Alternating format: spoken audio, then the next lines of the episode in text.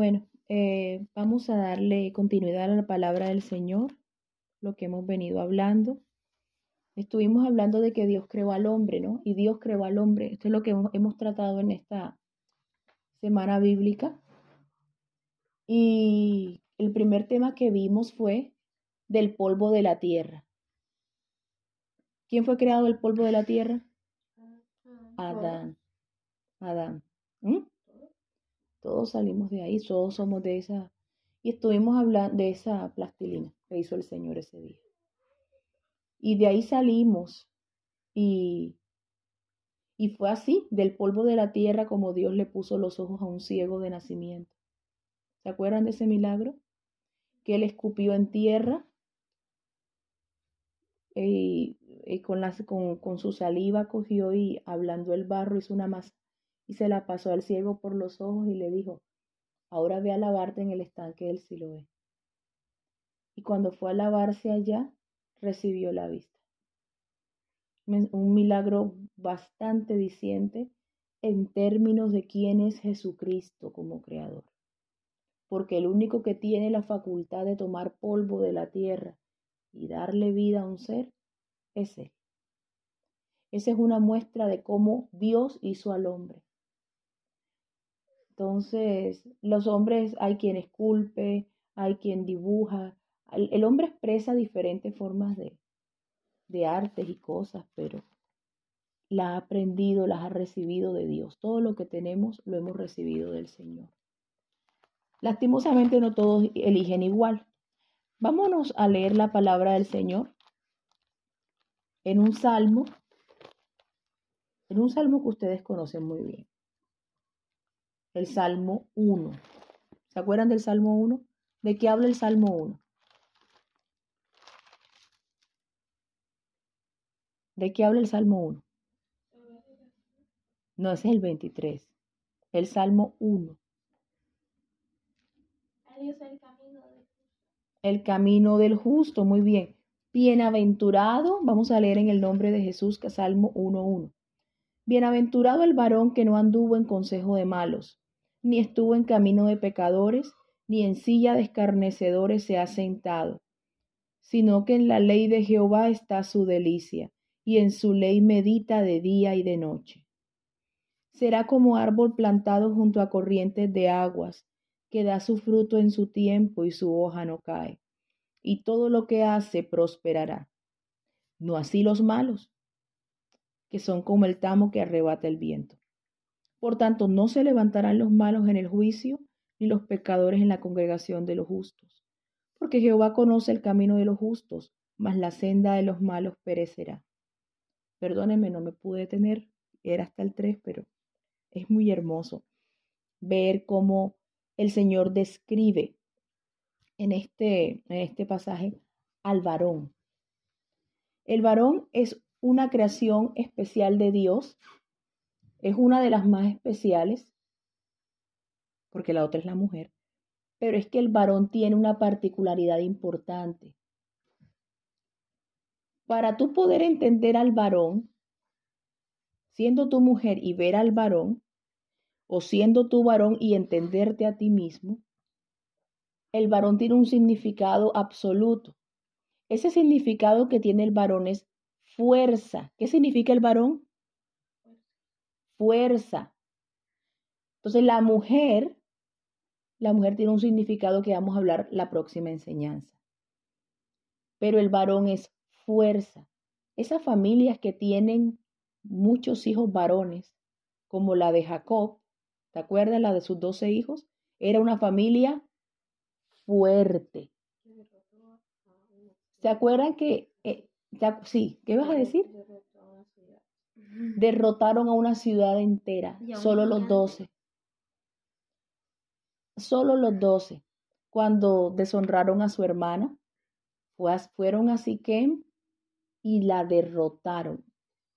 Y entonces comenzó el, el, asunto de la huida y eso. Pero ¿a qué queremos llegar?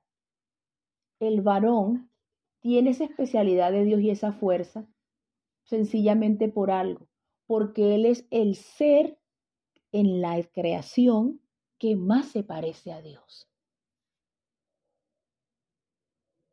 ¿sí? El varón tiene una honra y el varón espera esa honra.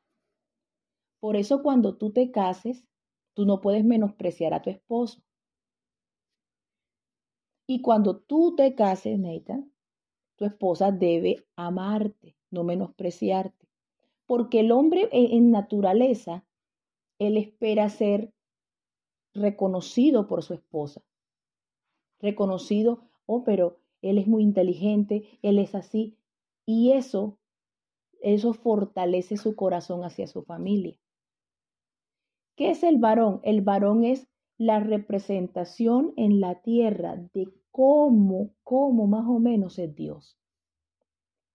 Esa es la razón por la cual, miren lo que les voy a leer en Génesis 3.15. Ustedes saben que Abraham comete el error de, o el pecado de comer del fruto de las, ¿cómo se llamaba el árbol que, que comió? ¿Quién se acuerda? El árbol del Edén, ¿cómo se llamaba? El árbol, el árbol del conocimiento del bien y del mal. Él come ese fruto, Eva le da de comer y él come. Y entonces comienzan los problemas. Le dice al Señor que estaba, estaba desnudo, que tuvo miedo y se escondió. Y llega el Señor ahora a explicarles las consecuencias de lo que había hecho. Al principio le dijo, no comas, no hagas eso, no hagas a que, eh, porque si el día que comieres de ese árbol, ciertamente vas a morir. Cuando él le dice eso, ya le está advertido. Entonces las advertencias fueron sobre Eva, eh, sobre Adán, perdón. Y Eva, lleva, Eva va y le lleva el fruto, él comete su error. Pero ¿qué pasa? Empieza ahora Dios a explicarle las consecuencias del gran error que cometieron. Le dice, le dice a la mujer, ahora cuando deja luz tus hijos te va a doler, lo vas a hacer en grande dolor. Ahora, cuando tú, Adán, labres la tierra, él comienza, porque cuando él pregunta por lo que había pasado, Adán dice, Señor, la mujer que me diste. Y Eva dice, la serpiente. Esa es la razón por la cual ustedes ven los niños pequeñitos que dicen, ¿quién fue el que, o el que hizo tal cosa? Y todos se empiezan a apuntar. Esa es la tendencia humana. Hoy estaba con tres niños. A mí me gusta siempre hablar con los niños que son hermanos y siempre les hago esas mismas preguntas para hacerles conversa. Les digo, bueno, ¿cómo es tu nombre? empezaron a darme sus nombres. Yo, son tres varones. A ver, ¿quién es el más inteligente? Y todos levantaban la mano, pues yo. ¿Quién es el más travieso de la casa? Él, él, él. Y comenzaban a apuntarse. Porque esa es la tendencia humana. Ellos nadie quiere el mal sobre él. Quieren echarle el mal a otro. Entonces, ellos comenzaron a hacer eso. El Señor le reconviene a Eva, le dice, esto va a pasarte a Adán.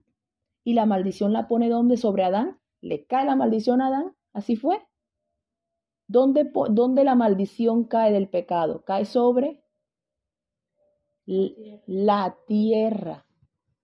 La tierra.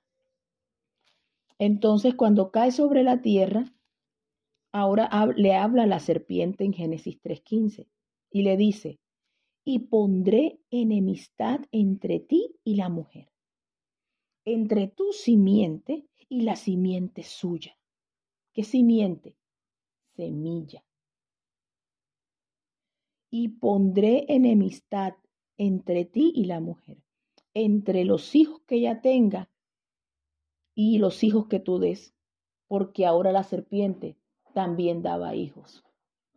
No reptiles, hijos de dos piernas humanos.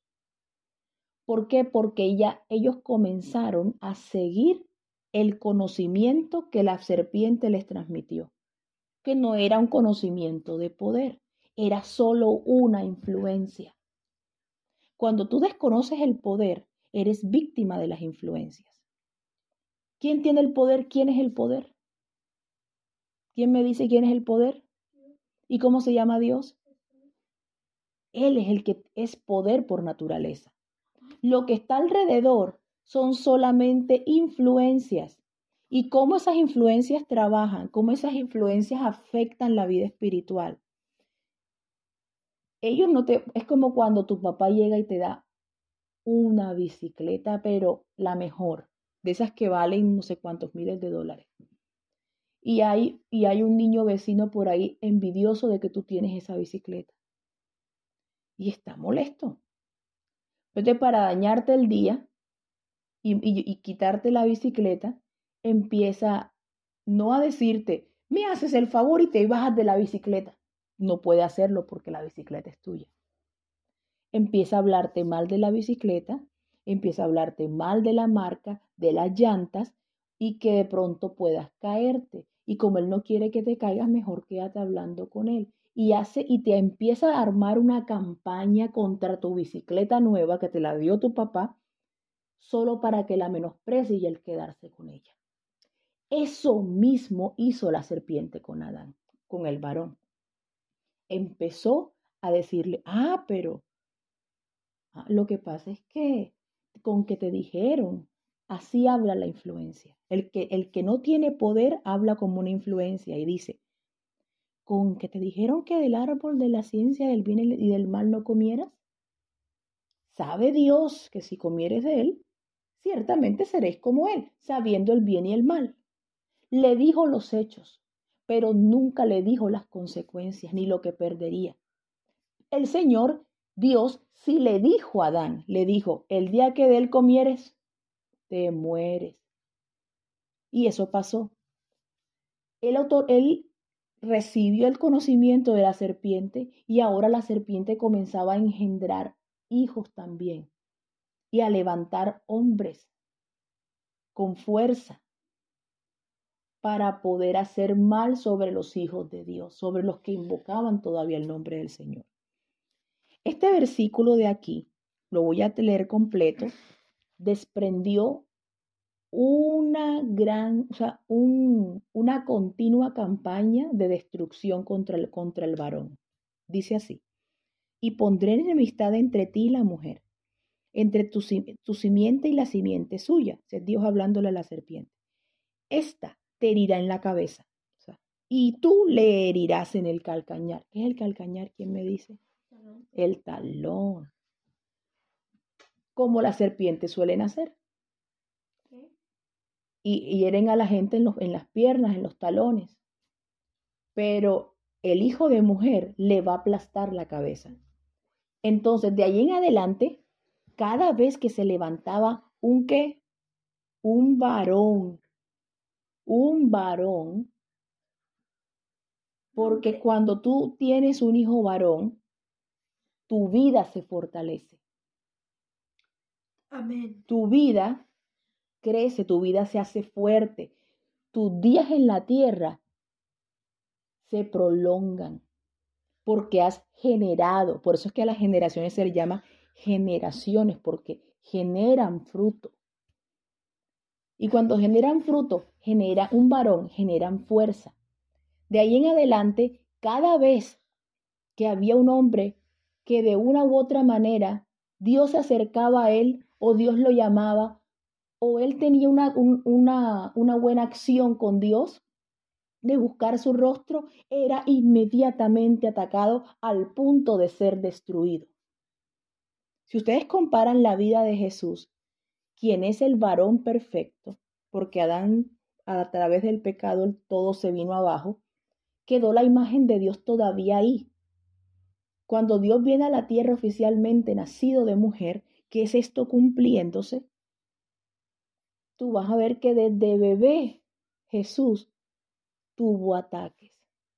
No había nacido y lo tenían como fruto de adulterio. No había nacido y ya lo despreciaban.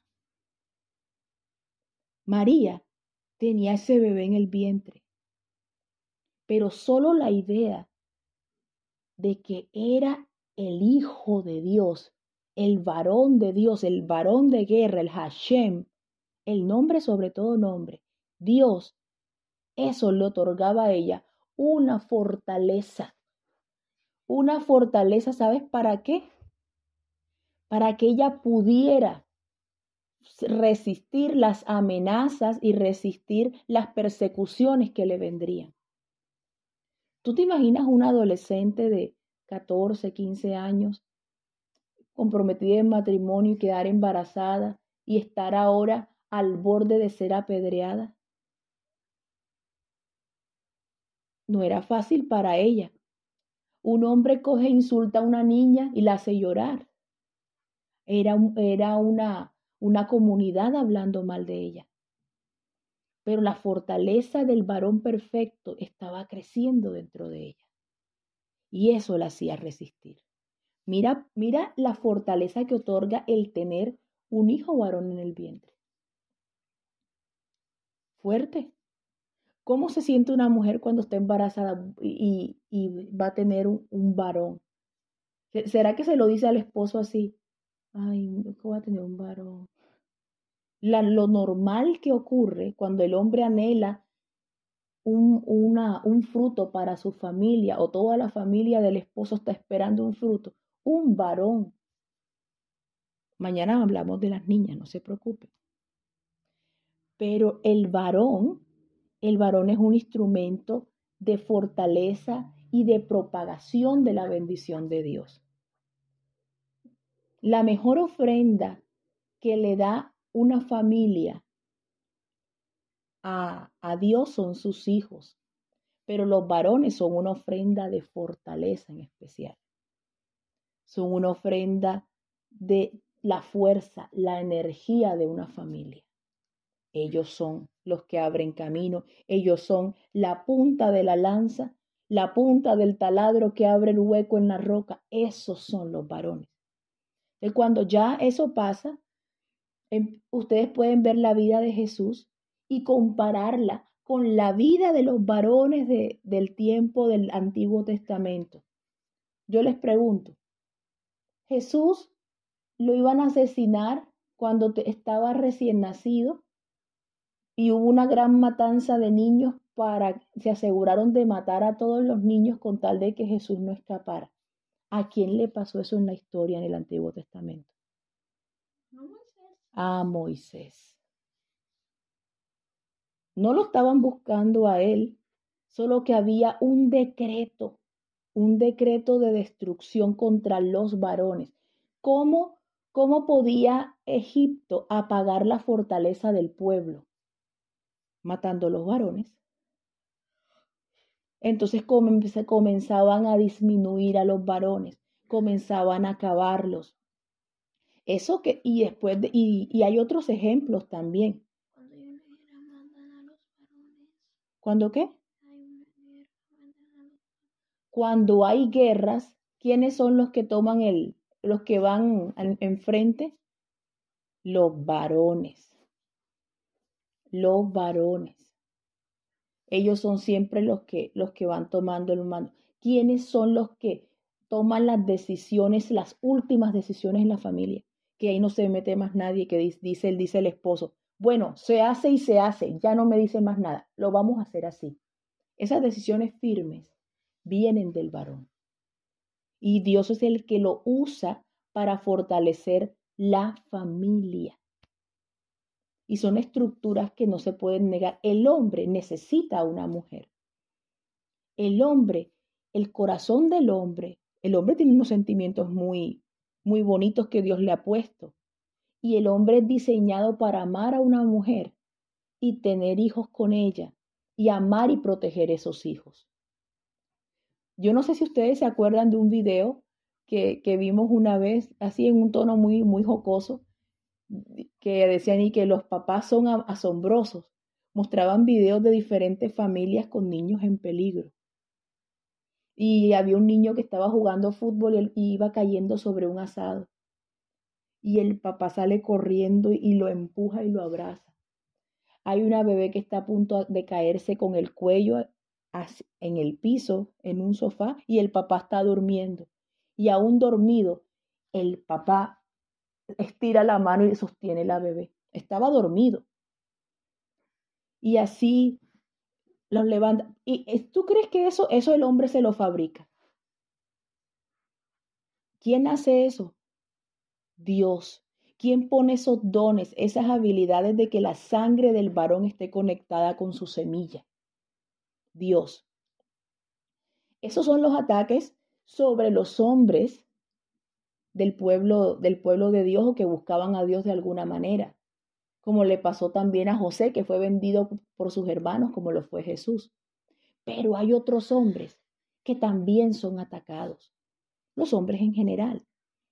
Cuando, cuando nació el paganismo, que empezaron a adorar ídolos y adorar diferentes eh, cosas, entre lo que adoraban de humanos adoraban a Nimrod y adoraban a Semiramis, ¿te acuerdas? Y, ador y ella y al hijo que tuvo después, a Tamuz. Entonces, ustedes saben que ellos comenzaron a hacer prácticas con los animales de castración y notaban que los animales pues quedaban más débiles cuando los castraban y les ponían un, una, un zarcillo o un arete en el hocico y entonces con eso los animales quedaban más mansos, más manejables y perdían el apetito sexual por una hembra les entró la maldad y empezaron a hacer lo mismo con los varones. Y el paganismo desde esos tiempos ha tratado de disminuir al hombre en todo, tanto física como eh, emocional, mental, espiritualmente, disminuir al hombre en todas sus áreas. Matar a algunos, pero los que quedan, disminuirlos. ¿A qué? A esclavos, ¿A qué? A eunucos. Entonces, ¿qué hacían con los eunucos? Les cortaban los genitales y ellos quedaban aparentemente tranquilos, sometidos y les confiaban cosas porque eran hombres sin fuerza. La fuerza del varón no está en, en cuántas veces fornique, en cuántas veces cometa pecado. La fortaleza del varón está en la reproducción delante de Dios con su bendición. La gente habla de la valentía o, los mismos hombres se, se retan entre sí. A veces vas a escuchar hombres que le dicen al otro, a que no vas con esa mujer y, vas y, te acuestas con esa mujer. Es más difícil decir que no y resistirse. Lo más fácil es que él corra y cometa pecado con ella. ¿En qué radica la valentía? ¿En qué radica la fuerza? En que tú no sigues los instintos del pecado, sino que sigues las obras y las prácticas que te acercan a Dios, que contentan a Dios con tu comportamiento. Esa es la importancia. Tomar a un hombre y entonces tomar un, hijo tuyo o tomar un familiar, un varón, un hermano, un amigo y pintarle las uñas, eso es una profanación a su templo, una profanación a su cuerpo. colocarle una vincha a tu hermano, eso Dios lo ve abominable. ¿No ves que tu hermano es varón y es semejante a Dios? Es como si intentaras hacerlo delante a Dios. ¿Por qué crees que el mal se ensaña tanto con los hombres? tanto, porque se parecen a Dios y como a Dios no lo pueden tocar, quieren deteriorar lo que Él hizo más semejante a Él. Esa es la importancia. Los varones son fuertes. Cuando tú tengas esposo y estés molesta con él, tú no puedes ponerte a, encararlo y a decirle, ve, te lo dije. Y no, porque vas a despertar su ira. Uno tiene que hablar con sabiduría. Las mujeres en la Biblia que triunfaron lo hicieron a través de la sabiduría de sus palabras. ¿Te acuerdas de Abigail? Abigail, la esposa de Nabal, que Nabal le negó el alimento a David cuando estaba con, con sus hombres en, la guerra, en, sus guerras, y, él, y David dijo que lo mataba. Por andar de mala gente lo iba a matar. Y se anticipó a Abigail y calmó la ira y, la, y el ímpetu con el que venía David a matar a Nabal. Dios al final se encarga de Nabal y Nabal muere. Pero ¿qué hace, qué hace, qué hace al hombre especial delante de Dios? No tanto la fuerza, no tanto los dones, sino cuando todos esos regalos que Dios le da al hombre están consagrados para Él. Cuando el hombre hace improperios, cuando el hombre abusa, cuando el hombre maltrata, es tan grave cuando lo hace, es tan grave cuando lo hace, que cuando ora, Dios no lo escucha.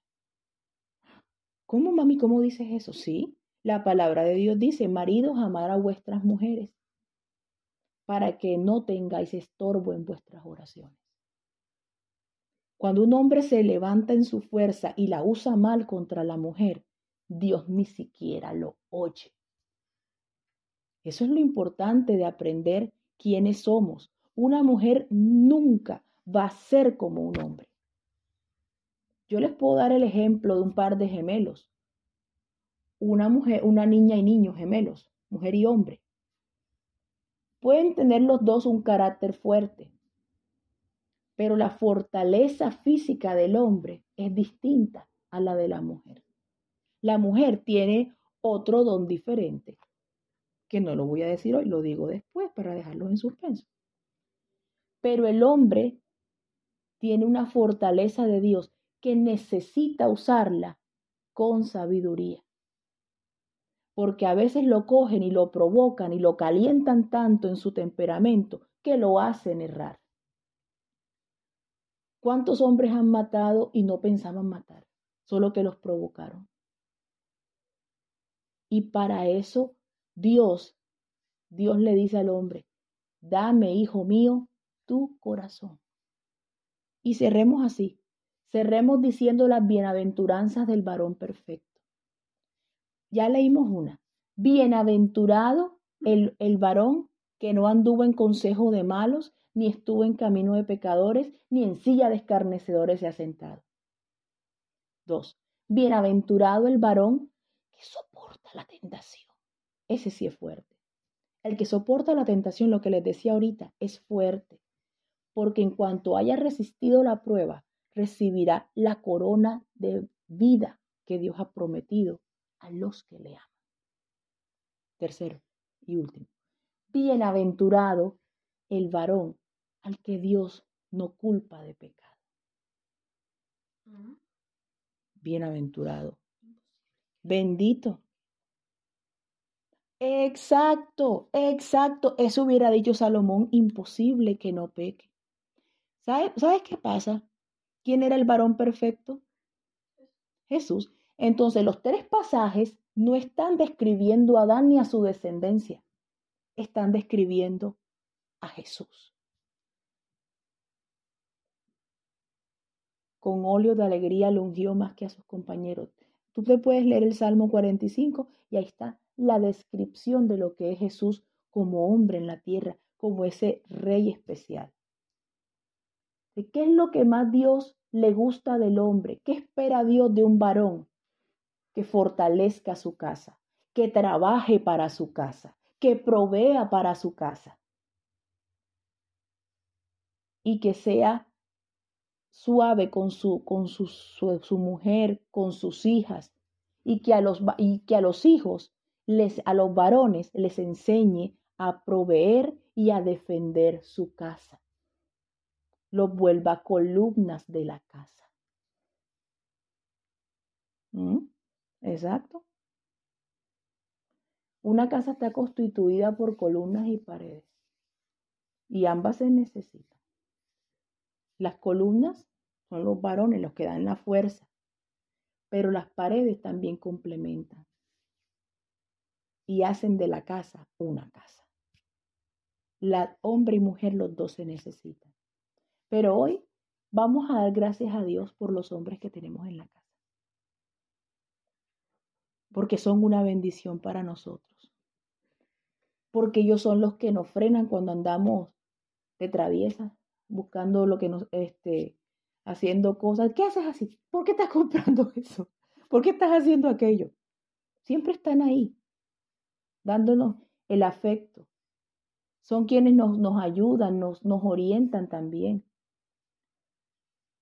ellos cuando sienten algo vienen y nos lo cuentan para que nosotros le ayudemos a resolver porque nosotros somos el corazoncito también de ellos.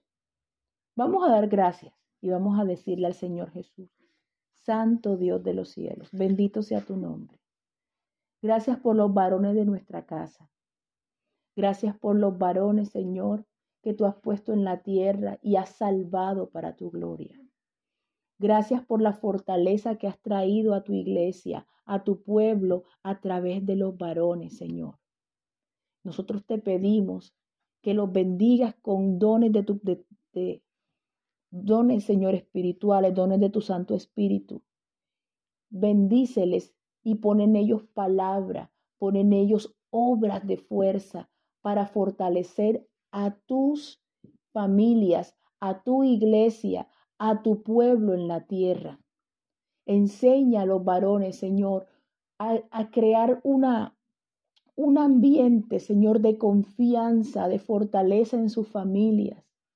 Ayúdanos a recuperar, Señor, lo que el enemigo le ha querido quitar a los varones. Gracias por lo que tú nos das. Gracias por tus bendiciones. Te rogamos, por favor, Señor, ayuda a fortalecer a los varones de nuestra casa. Ayuda a fortalecer a los varones de nuestra generación. Bendito sea tu nombre. Gracias por lo que nos das. Gracias por lo que nos permites, oh Señor. Gracias en tu nombre santo y precioso, Señor Jesús. Bendito sea tu gran nombre, oh Dios.